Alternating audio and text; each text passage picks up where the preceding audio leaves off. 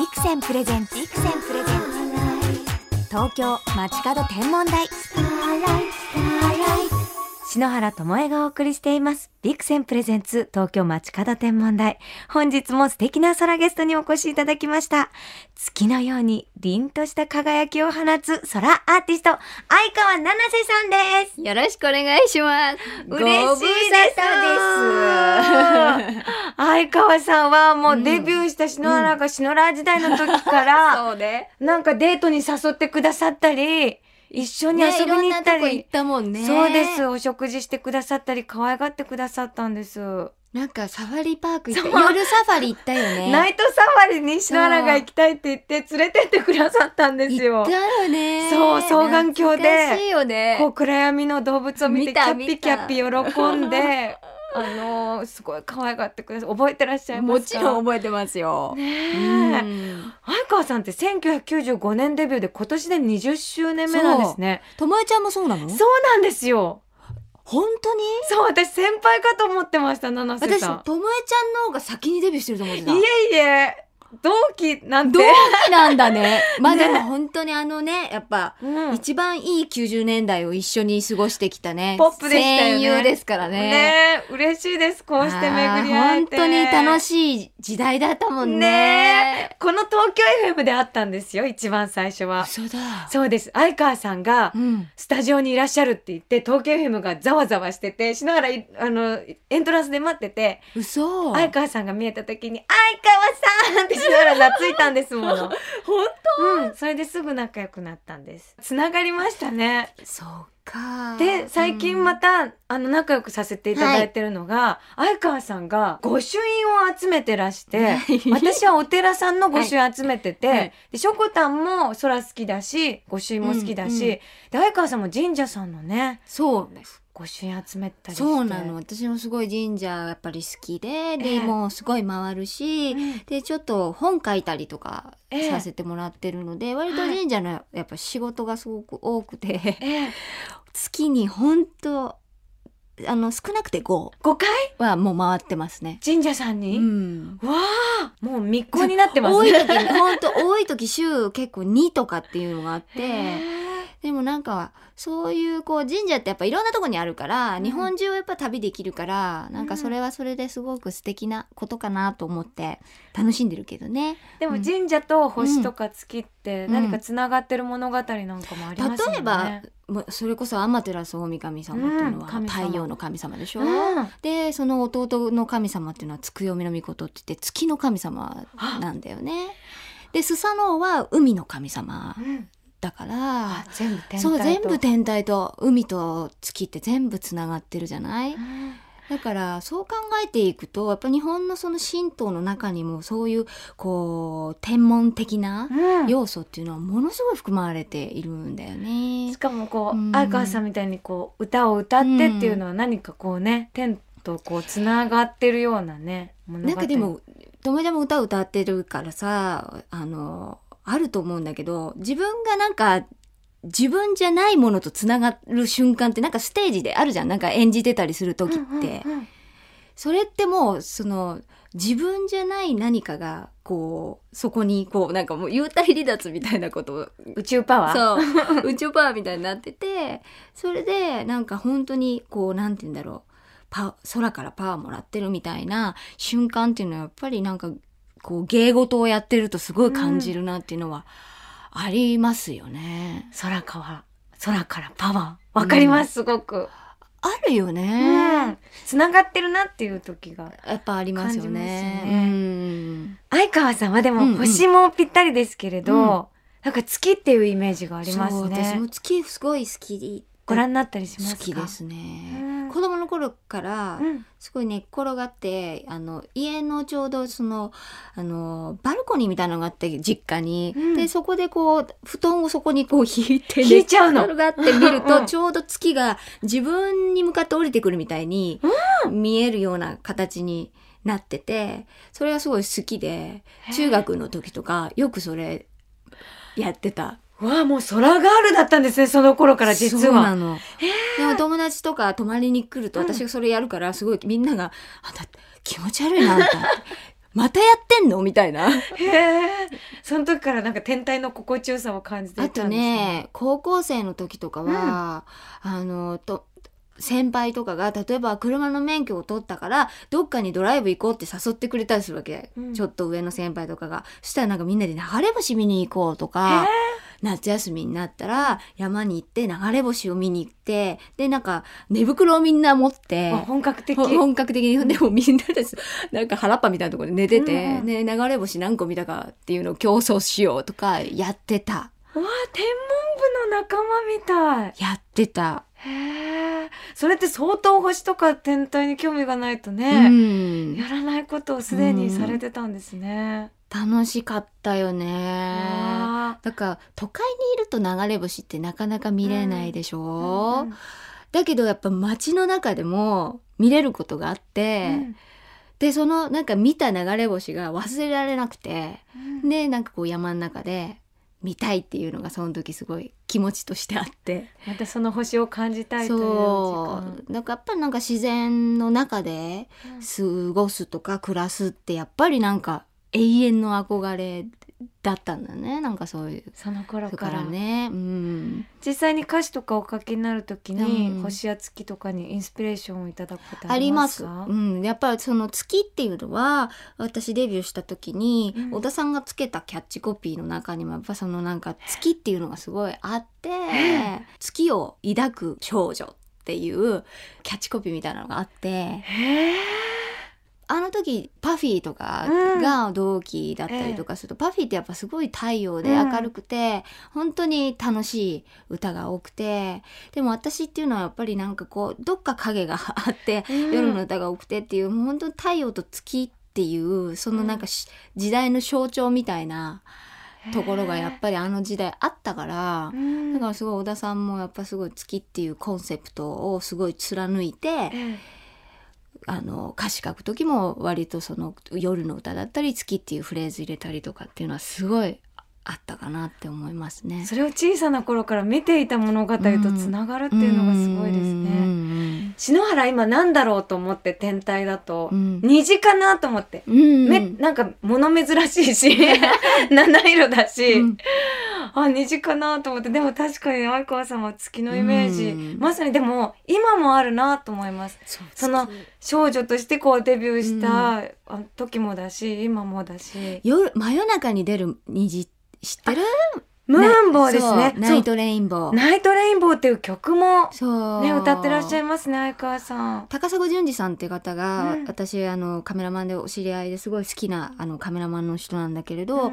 彼がやっぱりそのナイトレインボーを追って一冊の写真集を作ってて、ええ。でも満月の中に大雨の降った満月うん。のその何時間後にええ。ふっとかかるんだって、うん。でそれを見た人は幸せになるって言われてて、ハワイの先住民の人たちとかにすごいやっぱりなんかこう神がかった虹なんだって。日本だと石垣島で見えたなんて本当。はい話題になりました。だから私もねなんか今年行きたいと思ってて淳二淳二さんに「いや行きたいんだけど」って言ったら「いやここ僕もう何年か見れてなくてでも僕ちょっと自信がなくなってきたよ」なんて。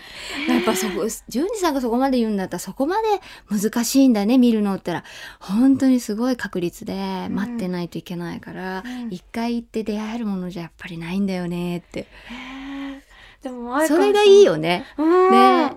なんか巡り合えそうですけどね。一期一会でなんかそういうのも素敵だなっていうのを思いますね。天体の魅力ですよね、相川さんの空ソングを数えてみましたら、はい空星月太陽、はい。虹空などのワードが登場する曲60曲以上ありました。本当に？そんなに歌ってたんですよ、気づいてない。ええ自然と放ってたんですねありがとうございます。こんな数えていただいて。全部数えたらすいません。なんかこれをいただきますね、私。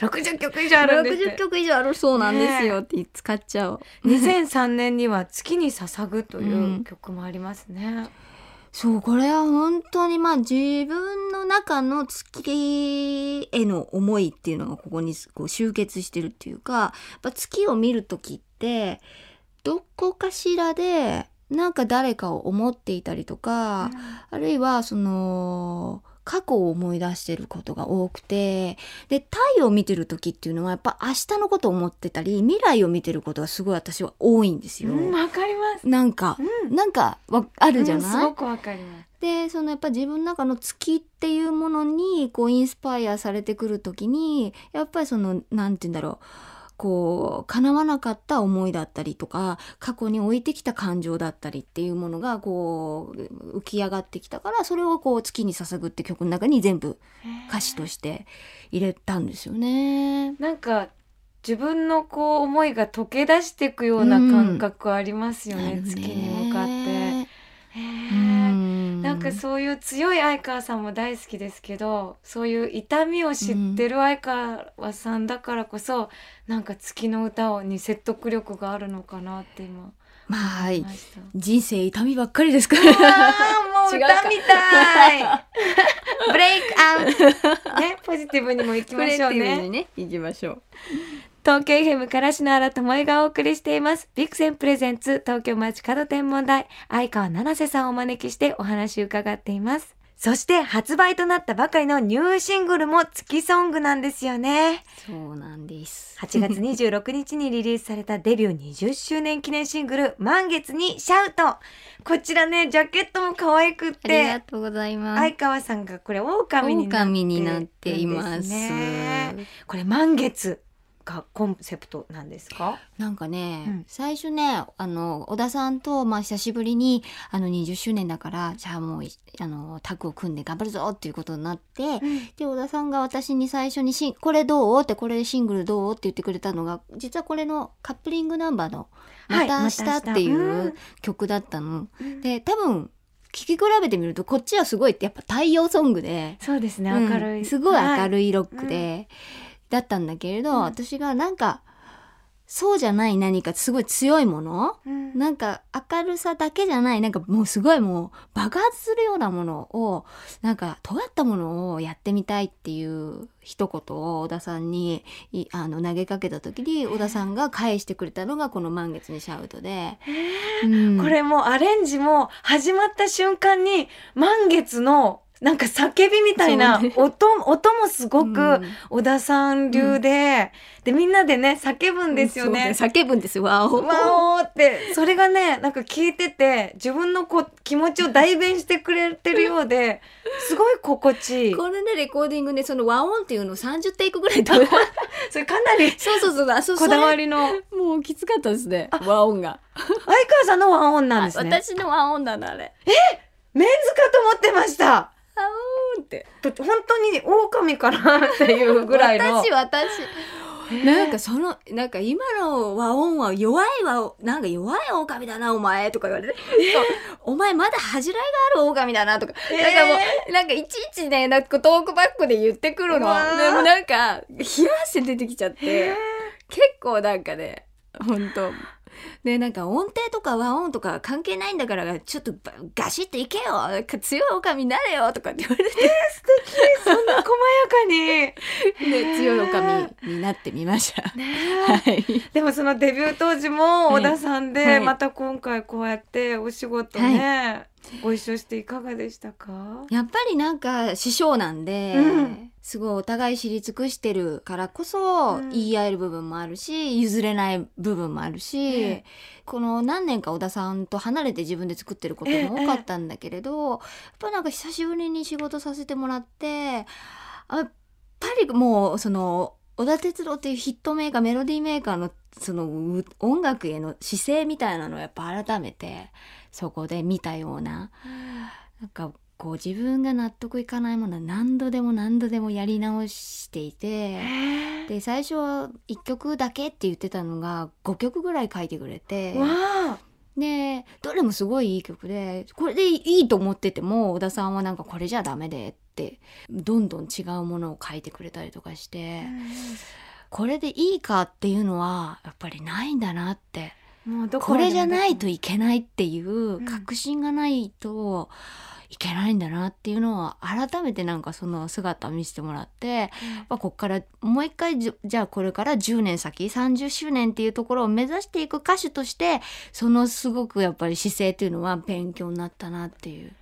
ありますね。じゃあ30周年になった時も小田さんとままたたお仕事コンビで。ね素敵。私卓球さんと絶対そういうのないもん絶対。そんな細やかなプロデュースとかないからもうお菓子食べたりするから篠原の場合は、卓球さんが。だからそういうタッグってすごい理想的。レコーディング時のディレクションとかないの？こんな風に歌ってとか。わっはっはって笑ってることはあるけれど、なんか気づいたらお菓子食べたりとかあとなんか出来上がったものを好き勝手に卓球さんはアレンジするって。うん。でもそれが篠原流だっていうのがある意味プロデューサーなんだけれどそういう愛のあるのもいいなってちょっと 話聞いててなんか思って聞いてました。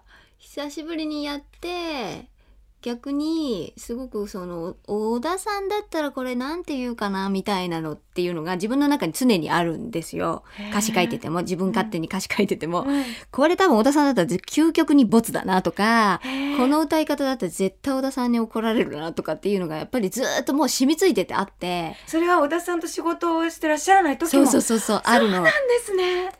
あってでここ最近自分も大人になっていろいろなんかこう場数を踏んでくるとそれがまたちょっと薄まってたんだけどまた今回ちょっと一緒にやらせてもらってあやっぱなんか私を作ったのはこの人だしこの人が一番私のやっぱりいい部分っていうのを知っててプロデュースしてくれる人なんだなっていうのはすごいね思った。だからなんか変な癖をつけて歌ったらいけないんだなとか、うん。なんかそれとかもすごいやっぱり今回自分を矯正するためにもすごい良かった。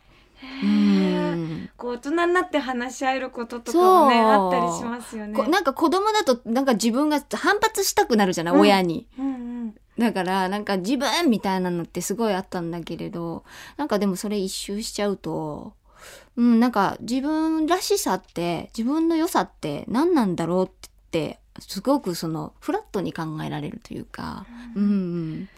うん、かっこつけなくていいというか。なんか卓球さんとうん。こうお仕事してない時も自分の作ったものやっぱり聞いてほしいなと思って聞,、うんうん。聞いてもらうとなんか一言来る言葉がこれで作り続けるといいよとか、うん。なんかすごいその分響く、うん。いずっと一緒にいる時よりもなんか離れていると強さが言葉にずっと来たりする感覚はありましたうね。ん私でも相川さんがあの前に、はい。ゴーバンズさんの「バイバイ」をはいはいはいカバーした曲があって、はいはいもうそれが大好きで。ありがとう。などうして数ある曲からこのゴーバンズの「バイバイ」を選んだろうと思って、うん私ねすっごい聴いてました本当にありがとう。私大好きで、私も大好きなんです大好きで、でも森若さんにお願いして、あの曲カバーさせていただけませんかっていうふうに。あ相川さんからおっしゃそう、頼んでやらせてもらって、七瀬ちゃんこんな、この曲よく知ってたねって。あ篠原もそう思っちゃったんです、うん。だから私も中学生の時代にやっぱりすごいゴーバンズ、ばうん。もうすごい聴いてたからあれはもう本当に名曲で。